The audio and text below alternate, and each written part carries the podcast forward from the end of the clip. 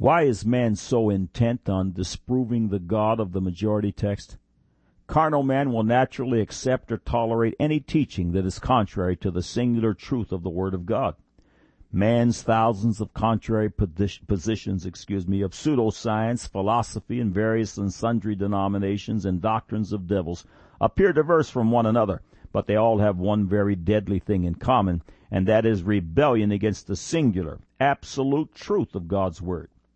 In the Garden of Eden, when Adam and Eve heard Satan's voice and embraced it, eternal life in paradise was lost. Satan's Edenic voice has taken on multitudinous forms, but be sure, they are all just one, and that one voice is rebellion against the absolute God, the only purveyor of truth. Man's rebellion and, and desire to destroy the God of absolutes is a matter of kinship. Unregenerated man is kin to the father of lies and naturally sees the God of truth as his adversary, just as darkness sees light as an adversary. Romans chapter 8 verse 7. Because the carnal mind is enmity against God, for it is not subject to the law of God, neither indeed can be. The word enmity means hostile to or at war with. The carnal mind is at war with God and cannot conform. Carnal man's cry is down with God and his absolutes down with sin, down with responsibility, down with judgment day, and don't stuff your morality down my throat. Then he shouts, up with tolerance, up with freedom, and up with everything goes. This carnal spirit spawned by Satan is at war with God, a war carnaldom can't win. Their champion, Satan, has already been spoiled by the King of Kings, Jesus Christ, the Lamb of God, the Lord of glory. Seek him while he may be found. Click on the Further with Jesus for immediate entrance into the kingdom of God. This is not an exaggeration. Now for today's subject. God said, Psalms chapter 14 verse 1, The fool hath said in his heart, There is no God. They are corrupt. They have done abominable works. There is none that doeth good. God said, Proverbs chapter 30 verses 5 and 6, Every word of God is pure. He is unto them that put their trust in him. Add thou not unto his words, lest he reprove thee, and thou be found a liar. God said, Ecclesiastes chapter 3 verse 14, I know that whatsoever God doeth it shall be forever. Nothing can be put to it, nor anything taken from it, and God doeth it, that men should fear before him. God said, Psalms chapter 4 verse 2, O ye sons of men, how long will ye turn my glory into shame? How long will you love vanity, and seek after leasing? Selah. Man said that mankind has and continues to evolve from basically nothing without a need for a God or a creator. The imperfect engineering we see in the human anatomy is positive proof that an all-knowing God has not created man. Now the record. It must be noted that atheism and evolution are anomalies strictly unique to Earth. Once atheists and evolutionists die, they are quickly converted to faith in God and the obvious fact of creation albeit their belated faith is to no avail. The Bible declares concerning carnaldom's leader, Satan, and devils in general in James chapter 2 verse 19, Thou believest there is one God, thou doest well. The devils also believe and tremble. Just recently, I reviewed an article from ICR, Institute for Creation Research, in which the writer mentioned a movement afoot in America to establish a national day for Charles Darwin, possibly February 12th, as several other countries have already done. The writer pointed out the redundancy of the effort because in America we already have April 1st set aside for Darwin. It's funny, but unfortunately true. Pseudoscience has challenged the bona fides of the Bible countless times. One of its proofs of evolution was what they dubbed vestigial organs. Vestigial, organs, excuse me, were organs in the human body that due to the advancements of evolution were supposedly no longer of any value. A hundred years ago, there were 200 vestigial organs listed. Today, medical science has proven that every one of the so-called vestigial organs has real and valuable benefit. There are no vestigial organs. Click on the vestigials on this website. Undaunted by monumental setbacks, pseudoscience continues to bite and snap at the heels of God of creation. In the past 20 years or so, its followers have attacked the existence of an all-knowing God in the design of creation by the premise of flawed engineering. One of their champions, Richard Dawkins, in his 1986 book, The Blind Watchmaker, Why the Evidence of Evolution Reveals a Universe Without Design, had this to say about your eye's retina. Any engineer would naturally assume that the photocells would point toward the light with their wires leading backwards towards the brain. He would laugh at any suggestion that the photocells might point away from the light with their wires departing on the side nearest the light. Yet this is exactly what happens in all vertebrate retinas. Each photocell, in effect, wired in backwards, with its wires sticking out on the side nearest the light. The wire has to travel over the surface of the retina to a point where it dives through a hole in the retina, the so-called blind spot, to join the optic nerve. This means that the light, instead of being granted an unrestricted passage to the photocells, has to pass through a forest of connecting wires presumably, presumably uh, suffering at least some attenuation and distortion. Actually, probably not much, but still it is the principle of the thing that would offend any tidy-minded engineer. I don't know the exact explanation for this strange state of affairs. The relevant period of evolution is so long ago. End of quote. Dawkins claims there is no all-knowing God of creation, for if there were, he would not have wired the retina backwards.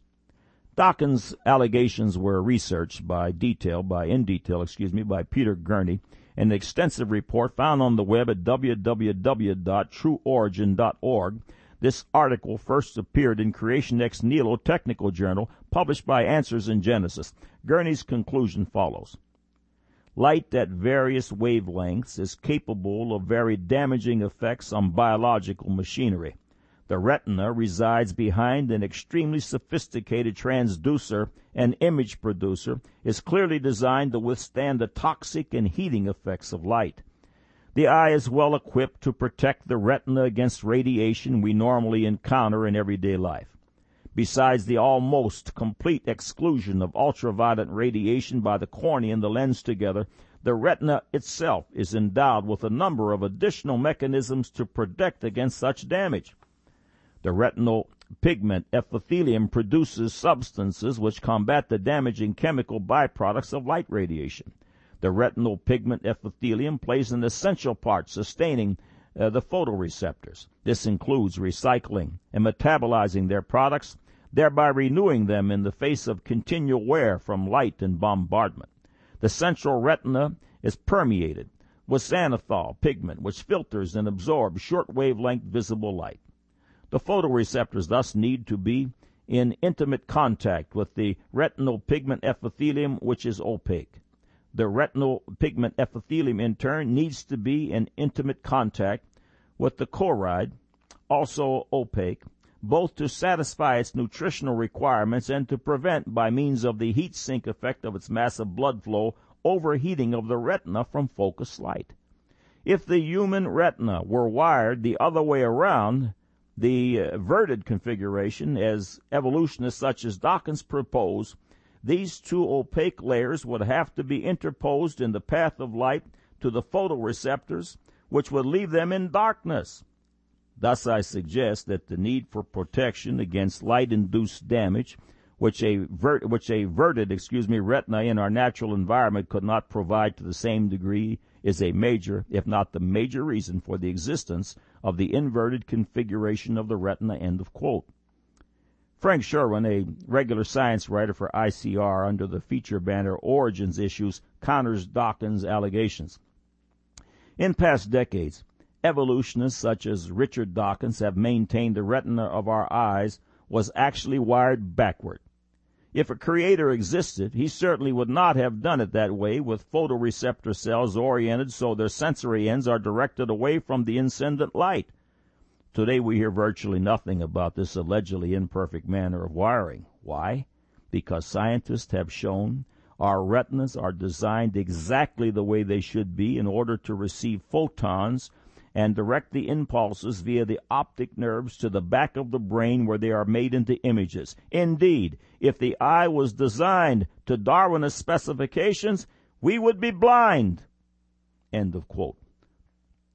Blind, Mr. Evolutionist, blind. Charles Darwin said, To suppose that the eye, with so many parts all working together, could have been formed by natural selection seems, I freely confess, absurd in the highest degree. After that statement, Darwin proceeded to express a rationale on how a series of small changes can make his doctrine of evolution work. When Darwin made his comments about the eye, the scientific understanding of the eye was truly elementary. Today's advanced researchers of the human eye are continually awestruck by its design's intricate genius, and their discoveries are making Darwin's statement, I freely confess absurd in the highest degree, even more dominantly relevant. The following paragraphs are from A. L. Gillen's research book, Body by Design. The most amazing component of the camera eye is its film, which is the retina. This light-sensitive layer at the back of the eyeball is thinner than a sheet of plastic wrap and is more sensitive to light than any man-made film. The best camera film can handle a ratio of 1,000 to 1 photons in terms of light intensity. By comparison, human retinal cells can handle a ratio of 10 billion to 1 photons over a dynamic range of light wavelengths of 380 to 750 nanometers. The human eye can sense as little as a single photon of light in the dark. In bright daylight, the retina can bleach out, turning its volume control way down so as not to overload.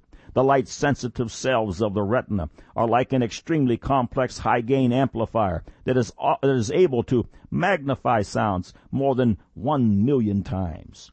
There are over 10 million rods and cones in the retina and they are packed together with a density of 200,000 per square millimeter and the highly sensitive central fovea. This is the area of highest concentration of cone cells. These photoreceptor cells have a very high rate of metabolism and must completely replace themselves about every seven days.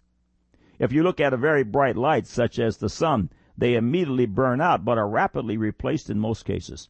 Because the retina is thinner than the wavelengths of visible light, it is totally transparent. Each of its minute photoreceptor cells is vastly more complex than the most sophisticated man-made computer. It has been estimated that 10 billion calculations occur every second in the retina before the image even gets to the brain. It is sobering to compare this performance with the best output and the most powerful man-made computer. Stevens reported to stimulate 10 milliseconds of the complete processing of even a single nerve cell from the retina would require the solution of about 500 stimulus nonlinear differential equations 100 times and would take at least several minutes of processing time on a Cray supercomputer. Somebody made the eye.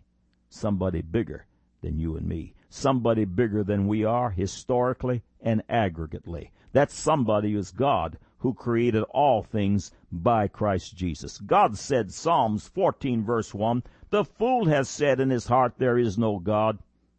They are corrupt. They have done abominable works. There is none that doeth good.